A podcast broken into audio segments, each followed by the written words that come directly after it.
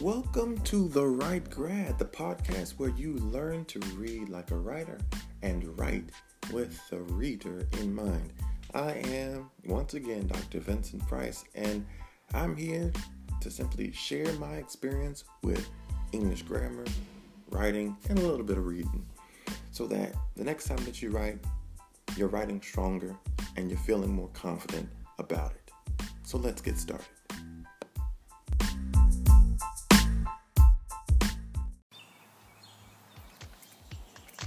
Welcome to episode three of The Write Grad.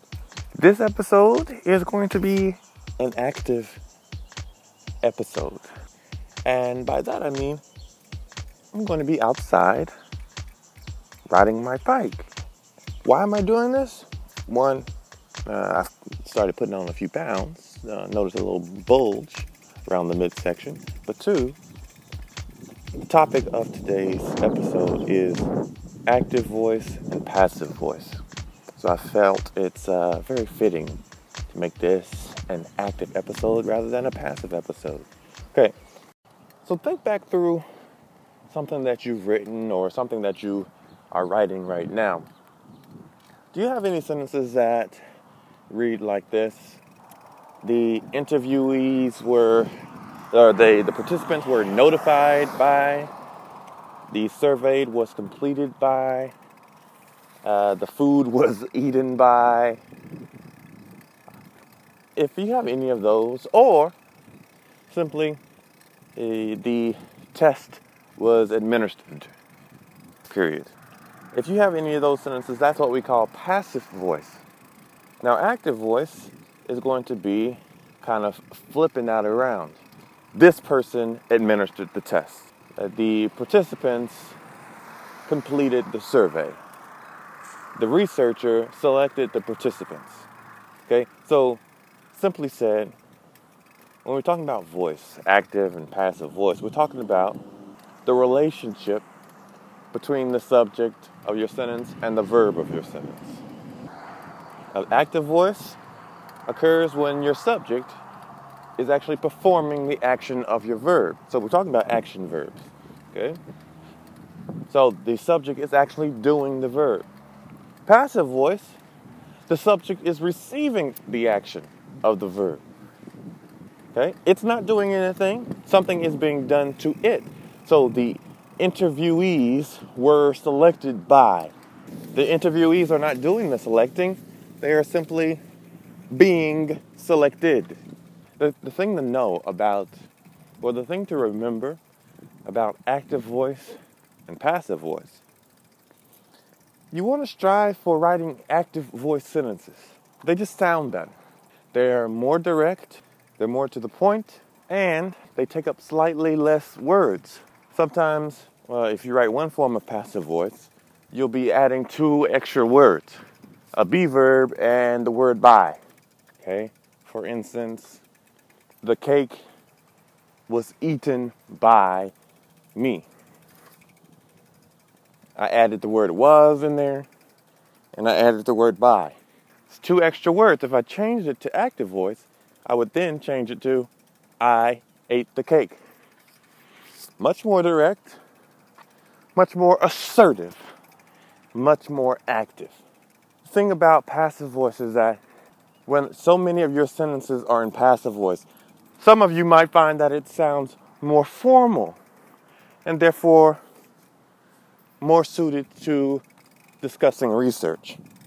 Your discipline might agree with you. Um, it's beyond me to say go against your discipline. So, if you're in the sciences, especially, and everyone seems to be writing in passive voice because that is the expectation, then stick to passive voice especially in your, I guess, your methodology section if you're a graduate student doing some research, or in your procedures, maybe. Anyone else who uh, who are not tied down, was not tied down to uh, using the passive voice, strive for using the active voice. It's going to sound much cleaner. It's going to sound like you actually are confident with what's going on. Because the thing about active, and, another thing about active and passive voice is that once you start using passive voice and you don't realize that you're doing it, you're going to write so many passive voice sentences, it's going to be insane. The topic was selected, then approval was granted. Once the approval was granted, participants were notified and then selected by the researcher, who then was allowed to contact them, so on and so forth. The majority of what I just said, passive. Okay? And what I just said is not far from what I've seen people write when I've been editing their dissertations or dissertation chapters or proposals, theses. This is this is true. This is accurate to what people do in their writing. But oh, it's so much cleaner, y'all, to write active voice sentences. It's oh my gosh, it's so clean. Can you imagine how sharp your sentences will sound? Oh my gosh, I'm, I'm just telling you. So, whenever I see or receive a dissertation or some kind of academic document that uses passive voice, I try to change as many of those passive voice sentences to active voice. It cuts down on the wordiness, and that's one of my main jobs. Reduce that wordiness, and it just clarifies what the person is actually trying to do. Passive voice can be muddy especially when those passive voice sentences get long. When you're writing dissertations and theses and proposals for these these research projects, our sentences sometimes uh, are long. So you add that to the passive uh, voice status of it. Oh, it's long and weak, long and muddled, long and uh, edging on the side of confusing just clean it up. If that doesn't help, think about this. An active voice sentence is going to be more like a sentence that is up and moving around. Hey, yo, hey, check out this writing. Check out what I found out. Hey, hey, hey, hey, we can do it, we can do it, we can do it, we can do it, we can do it. Yes, sir. Passive voice, alternatively, is going to be lounging on the couch all stretched out uh, with a bowl of chips and chip crumbs and cookie crumbs around its mouth and saying, Yeah, yeah, eh, eh, it's over there. You, I mean, you don't need me to get up and show you, do you? Oh, nah, you can get it. Yeah, it, it's there. okay? So, with that image in mind, or with those images in mind, what kind of writing do you have? Do you have a writing that's very energetic and active and actually doing something? Or do you have some passive voice sentences, a passive voice writing that is just just full out on the couch? Okay? If you have a passive voice sentence that is full out on the couch, here's what you, one thing you need to do kick his butt off that couch. Make him active, make him exercise. You know, he got some extra pounds they can shed. Was and all the other be verbs and the word by. Oh, once you get rid of all that extra stuff that's unnecessary, oh, it's going to be fit as a fiddle, as they say. Woo! Oh, I like this metaphor. Know, I just like being outside, you know? I'm being active, trying not to be passive. I'll be honest. A couple of weeks ago, I was the epitome of a passive voice sentence. I was on that couch watching watching TV. I didn't have the crumbs around my mouth. I have more dignity than that. But but I, I really wasn't doing much. And uh, then I realized it. And so I changed. I'm trying to be more active, trying to cut down on these these pounds, this little bulge I'm developing. and it's, it's nice. But just like with active and passive voice, it's, it's a conscious thing. It's you have to be conscious of it in order to control it. If you want to work out, if you want to lose certain pounds, certain amount of pounds, then you have to consciously make efforts to do that. Yep. Same thing with active and passive voice.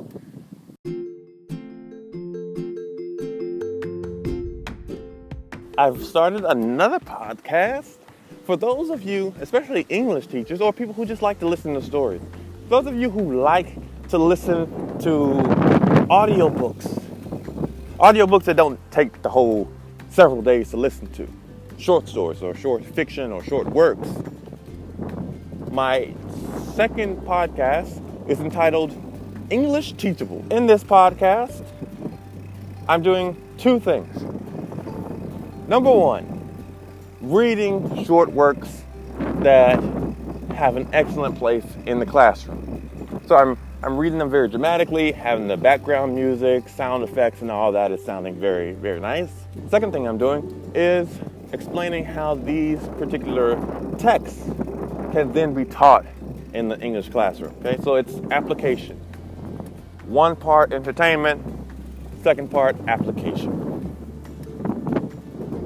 So that is English Teachable. I believe you can find that podcast on any platform that carries podcasts.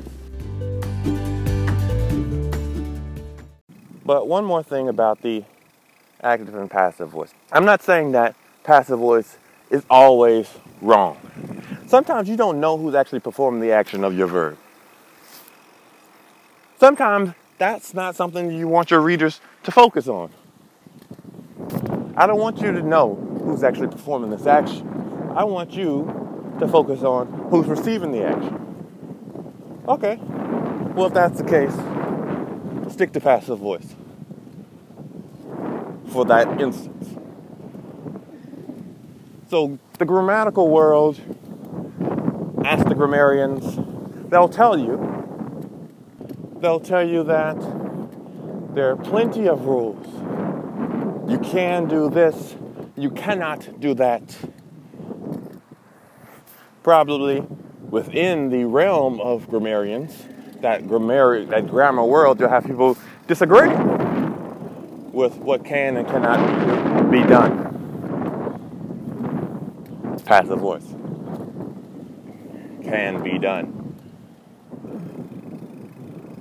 But the great thing about the English language, and I'm sure other languages are the same or similar. Once you learn the rules, once you learn how things are structured, then you learn the effect of those things, then you can start to bend and or break the rules. Case in point, fragments. A sentence fragment. It lacks either a subject and or a verb. I teach my students that's a fragment, write a complete sentence. Once you know what you're doing, then you can start to use fragments stylistically. You're consciously writing this fragment. You're writing this these words knowing that it's a fragment and knowing what the effect is going to be. Not to me as a teacher, but to me as a reader. Same way with, let's say, um, elementary school. Students, or at least used to be taught, that you cannot subtract a large number from a smaller number. No, you can't do that. Then later on in life, I learned, well, actually, you can and it's called a negative number. Hmm. So there are times and places for breaking the rules or for adding an addendum, including an addendum to the rules. So you can use passive voice. Some folks would disagree. Um, But you need to, if you do use it, you need to use it consciously. That's just the same as saying you can use fragments, but if you use fragments, know that you're using fragments. Okay, there's no excuse to have a an essay full of fragments and they serve absolutely no purpose. You don't even know that they're fragments. You think they're actual sentences. No, no, no, no, no. Same thing. It's not. It's not okay to write an essay full of passive voice and it's just dragging your whole paper down and you don't even realize it's passive voice. No, no, no, no, no. Learn what you're doing first. And then you can start to bend and break the rules. So, before I close out, for those of you who want to figure out, find a test to see whether their sentences, uh, your sentences are passive or active. Step one, assuming that you already have sentences written. Step one, find your verb. Is your verb an action? If it's not an action, don't worry about it. Active and passive voice are only for active uh, action verbs. Okay? Something that can be done. So, asked, found, discovered, believed, um, interviewed. These are actions. A sentence like this one, the researcher is sure that blah blah blah blah. Is is not an action verb. It's just a it's a linking verb. So it's neither active nor passive. Okay? You actually have to be doing something. You have to have a verb that's doing something. Okay, so that's step one. Determine find your verb and figure out whether it's an action or not. If it's not an action, leave it alone. If it is an action, now find the subject. Usually it's going to be the word before it. So ask yourself this Is that subject performing the action, doing the verb, or is that verb being done to the subject? Uh, another way to approach step two after you find your verb, ask yourself this who or what is performing the action of your verb? Who's doing the verb? Once you have the answer to that question, check to the left of it and see if it's before the verb. See if your answer is before the verb. Okay, step three is if you find that your subject, the way you've written it, is receiving the action, restructure that sentence so that the new subject is performing the action. So you're kind of swapping places. Here's an example. The survey was given to the participants. Okay? What's our verb? Our verb is given, or was given, if you want to include the helping verb. Was given. Okay. Our question then is who did the giving? According to our sentence, the survey was given. The survey is not doing the giving, it's receiving the action, it's being given. Okay, so who gave the survey? It's not in the sentence. So that sentence is passive voice, and we have to rewrite it. We can rewrite it. So let's say that it's the researcher who actually gave the survey. So then we'll just replace or swap out the subjects. The researcher gave the survey to the participants. See that? Our verb is now gave. Who gave? Who or what gave? The researcher gave. What did he give? Or what did he or she give? Gave the survey to whom? The participants. It might take some time to get used to, but I'm telling you, I prefer active over passive. Just feel better about myself, whether that's whether that's with grammar and writing, or whether that's with actually physical exercise. I'm out here riding a bike the wind blowing through my non existent hair, and it is luxurious. And I feel good about myself. And I want you to feel good about yourself and about your writing as well. So that's active and passive. Uh, if you want some some more insight into active and passive voice, you can check check out my LinkedIn article Find me at uh, on LinkedIn, uh, Vincent Price, PhD. I've written an article differentiating between active and passive voice.